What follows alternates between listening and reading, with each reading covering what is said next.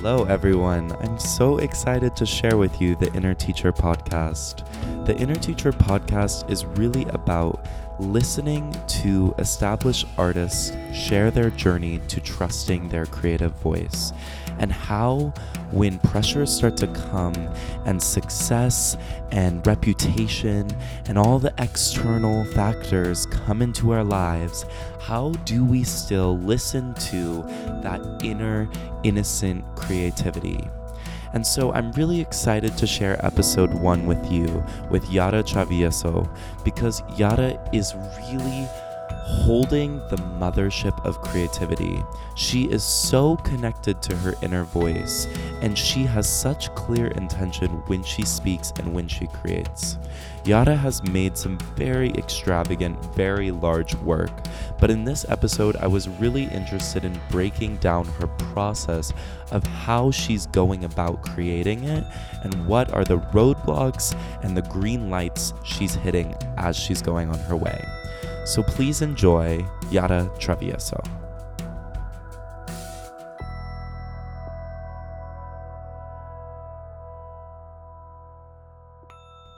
Okay, Yara, I'm super happy to have you on this podcast today.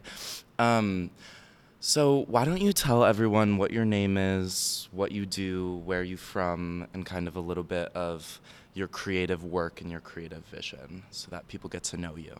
Sounds good. My name is Yara Travieso, and I'm originally from Miami, Florida. Well, really just Miami, because, you know, Miami's not really in Florida.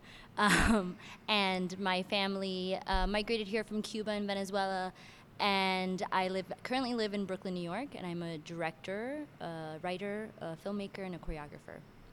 Amazing. Um, what has been your kind of last creative project, or what are you in process of creating right now? Well, we can start with the last kinds of works that I've done. There's been quite a series of very, very different works uh, that have been developed and in development for quite some time and some years. Uh, I would say probably the the biggest one is a current one that's touring at the moment called La Medea, and that is a large musical. It is both a live theatrical performance and a feature film that is created at the same time in real time as the theatrical musical performance. So every shot is streamed, edited, directed, and shot in real time, and streamed and broadcasted all around the world. Uh, and so does it's a simultaneous musical, it's a dance theater performance, it's a theatrical script, it's a film, and it's essentially an interactive experience. So it's this very kaleidoscopic kind of um, production, uh, but is all anchored within a desire and a focus to create a more infinite way of looking at an immigrant woman. Mm.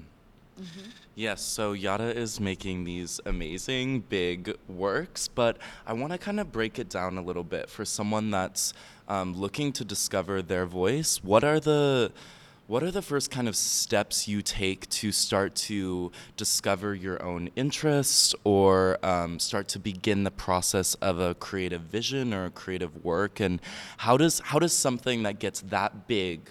What's the seed of it? What is, what is that moment like for you? Well, you know, I think everyone is quite different, obviously, but I think something that we all share is is learned habits to close off uh, freedom and flow that lives within us. Uh, some people call that, you know, writer's block or creative block or stuck or uh, uninspired or down or even depressed, anxious, there are certain things that can sometimes, and I would say almost always, uh, stop us from accessing that creativity and freedom that, to be quite frank, is always there. It's always there. The only reason why we can't hear it or we can't access it is because there's something else in the way. And so I would say that the one unifying aspect or factor as artists that we all share is that is is that we all have that freedom and creativity always within us. And really our job is to do the work to listen to not only the creative moments, but also listen to the blocks and listen mm. to the things that are in the way of those creative moments. So whether that's like uh, negative thoughts or anxious thoughts or sort of sad or depressed or, or heavy thoughts, those are just as necessary to take care of as our creative thoughts. So when we do do that, when we nurture both those feelings or thoughts, and we can hold space for the inspiring, you know, sharp, you know, amazing eureka moments, if we can hold that same kind of space for the blocks or the fears or the doubts and really listen to those as well, not give them power and believe them, but just listen to them, then we start to hear the other stuff louder eventually. We start to hear the flow of the creativity, the flow of of the nurturing thoughts of the of the of the full and, and infinite and regenerative ideas that we as human beings all carry within us. Some people call that sort of a love, you know, space that you harness within you, but it's always there and it's there before anything else. But obviously, as we live our lives and we experience the world, our brains and our bodies start to develop habits to protect us. Mm. And a lot of those habits sometimes stop us from accessing that flow of freedom or that flow of love that is art making. So I think for me, the biggest thing is to get back to basics and just be with all of it and be loving and caring for all of it. And that's the biggest, biggest thing to access our creative spark. And I do this all the time for myself. Mm-hmm. So you're taking moments inside of your day or maybe more of like a lifestyle mm-hmm. for you to basically listen to all that is coming in and all that is going out and then from that realizing the um, kind of artistic flow that is already occurring mm-hmm. and just tuning into it and then and then do you start to build upon that flow? Do you start to build upon that trust? Like, is this a practice for you that starts to develop something that you can get better with, or, or is it always fresh? Is it always mm. blank? Kind of, what's the process of the growth of this mm-hmm. self trust? I love that self trust. That's a really wonderful way of putting it, um, because that's something I really like to push when I teach. Is this idea of self trust? Uh, the the sort of next step, I guess, uh, it is a practice for me. Uh, it's something I do all day, every day, mm-hmm. where I try to just check in um, as much. Even when I'm talking to you right now, I'm checking in, mm-hmm. and I'm noticing just how my hand is touching my face, how my toes are touching the floor, how the chair is holding me up, how my heart is still beating a little fast because I was running late, and how that heart beating fast could sometimes maybe pollute my feelings towards what I'm doing right now, but because I'm hearing it and I'm with it, I'm very calm, even though my heart is going really fast because mm-hmm. I ran here. So that is a kind of being with and noticing. And as you know, we're really lucky because we have a foundation in somatic experience and somatic understanding. And I think I I am very guilty of using my brain more than anything else. So because I had a base with the somatic language, I've been able to practice the somatic language as uh, as the mothership mm-hmm. versus the brain as the mothership. So, you know, as I just gave you an example of how to do this practice all the time, all day, uh, the next step, I guess, is is to notice when my brain wants to take action, where it's like, oh, fantastic, there's an opening of creativity you're so present, you've been doing this practice, and there's a flow of love, and there's something that is brewing, and you're feeling it, and then your brain wants to be like, okay, make something, mm. take action. And whenever my brain is urging me to do something, go and take action, that's become a good moment for me to slow down. Interesting. That's become a moment for me to say, okay, there's no urgency because oftentimes that voice is not actually me. That voice is coming from fear of hurry up, catch up, you're going to fall behind, you're not going to make the commission. You're not going to get that big review. Mm-hmm. Right. It's oftentimes coming from a place of wanting to fast forward and Mhm. accomplish something. Mm. So I get lost. So whenever I hear that, take action, take action, go, go, go, that's a moment for me to go, oh, I'm not in my body. And then I slow Mm. down. Because being able to hold magic and a beautiful idea is its own wonderful art. The same way as being able to hold a discomfort or something that you don't, an email that you don't like and you don't know how to respond. If you can just hold it, I say three days, 72 hours is really like a an emotional cycle. Wow. Because after 72, nothing really lasts, you know, this too shall pass. Waves really come in 72 hours. Yeah. So if you can hold something for 72 hours and, and just listen to it and see how it changes in those 72 hours, it's going to be so much deeper than it was if you just act on it when it, you get the itch to act Mm. on. So that's sort of a practice too, is sort of being patient with the magic. Mhm. Uh, whether you have the magic or don't have the magic, that skill is necessary in both ends. Mm. So if I feel like, but I have to turn this in tomorrow, what do you mean? And oftentimes, as a director and a writer, and a, uh, you know, the kinds of works I do, oftentimes producers need to see a script or a mock-up or storyboards tomorrow. Right. And I've learned that forcing is um, is awful. Mm, yeah. It's it's sort of it's a kind of trauma actually that you put your Uh-huh. body through, um, because it's it requires a kind of um, force energy that goes against flow. So it's a kind of little baby trauma, um, and those traumas add up to habits that then constrict you later.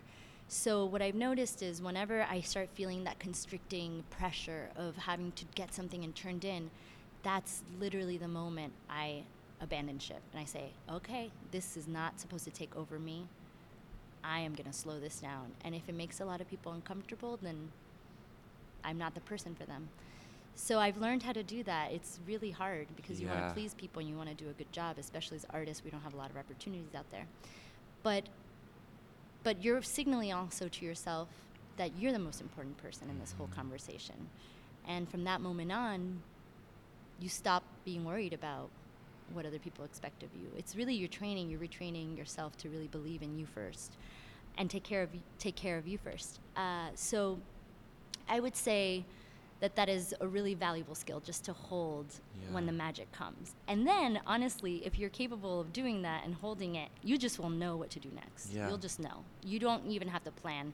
Your body, your you will understand fully what your next step is.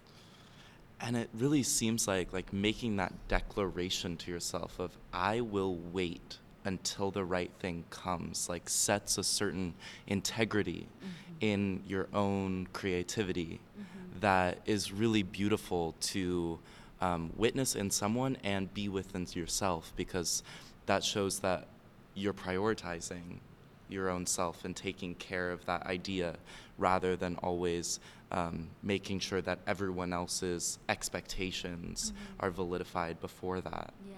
Mm. And you know, the only reason why I do this is because I was quite the opposite. I used to work very differently. I used to work for validation from the outside. Uh, I had a really hard time uh, when I was studying at Juilliard. I was on sort of probation for quite a bit of it. Um, I really didn't fit in. And afterwards, I didn't fit in in the film world, I didn't fit in in the dance world, I didn't fit in the theater world, and I felt just really alone. And that led me to want to please and to want to fit in and to want to, um, or, or even prove myself. Uh, and so that created a, some very destructive habits um, that made me crash in a way that I didn't think I could keep going Mhm. in, in all the senses of keep going. Mhm. And I don't think anybody needs to really go through that uh, to learn this lesson. I think that if we're gentle now and we just start doing this now for ourselves, and if I can do that with my class where I can teach how to be gentle and open and allow yourself to hold all of you, then I think uh, I think that that's really the way forward. One thing I'm really curious about when I'm hearing you talking is how are you holding the direction? And you talk about this north star of like your goal your dream your vision while at the same time like being in your body in the moment and being patient and allowing that to take its time or allowing it to shift course if it needs to. I'm finding in myself that like maybe what i thought i wanted to do is now being reinvented into something else. And i'm finding that change of vision really um, kind of dis- discombobulating because I'm feeling like I don't know where I'm going moving forward, and I keep setting all these ideas of like what it needs to be, um, and then I feel more stuck and more limited because I'm like working through a definition rather than through like the expansion of my own uh, creative voice and identity. Absolutely. Absolutely. Um, this is a big, str- this is a really hard thing, especially as artists in this country, uh, in this culture that really prioritizes action and productivity and, and, and, and goal setting and accomplishments, uh, and, and really like a ladder up progress. Um, and I think that what we're missing is, is a balance. And it's not to say that that's bad, mm-hmm. it's just that if you only have that, and that's bad. Right. So we need to balance it out. So, of course, the being present is really, really the the trick to everything. But I think of it like meditation, or like when you're going for a run, or even when you take a dance class.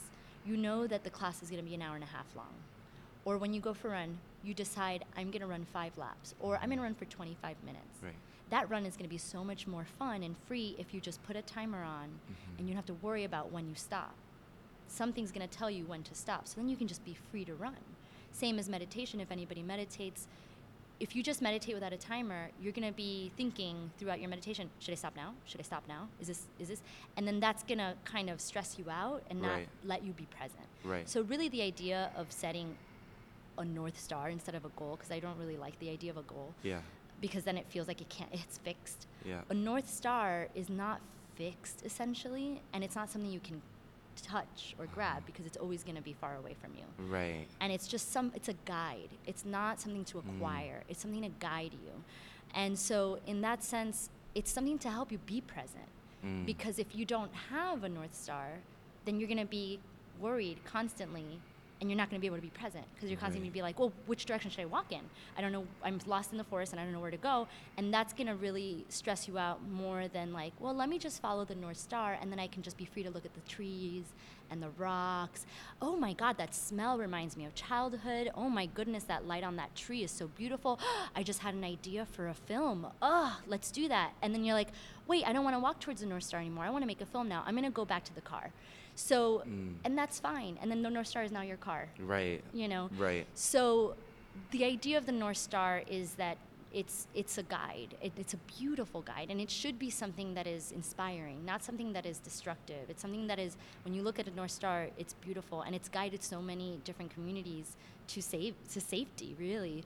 Um, so that's how I see it, and it's not something to acquire, but it's something to guide you. Mm. I almost see like this uh, like transparent kind of pull or transparent wind. Like it's it's not defined. You can't put it in language, but you feel mm-hmm. the way it's pushing you, and you feel the warmth of it, and you feel how um, how it wants to help. Oh, that's beautiful. Um, I love that. yeah, that that's that's really inspiring. I needed yeah. to hear that. Oh, thank you. Good. Yeah. Um, thank you so much. Yeah for being on this. Where can people find you? Because I'm sure people are going to be curious about your work and what you're doing and what you're teaching. Yeah, uh, I love teaching. So if you want me to teach somewhere, just let me know. And you can find me at Instagram at Yara Travieso, Y A R A Travieso, T R A V I E S O. And my website is the same, so yaratravieso.com. Thank you so much. Thank you. This was fun.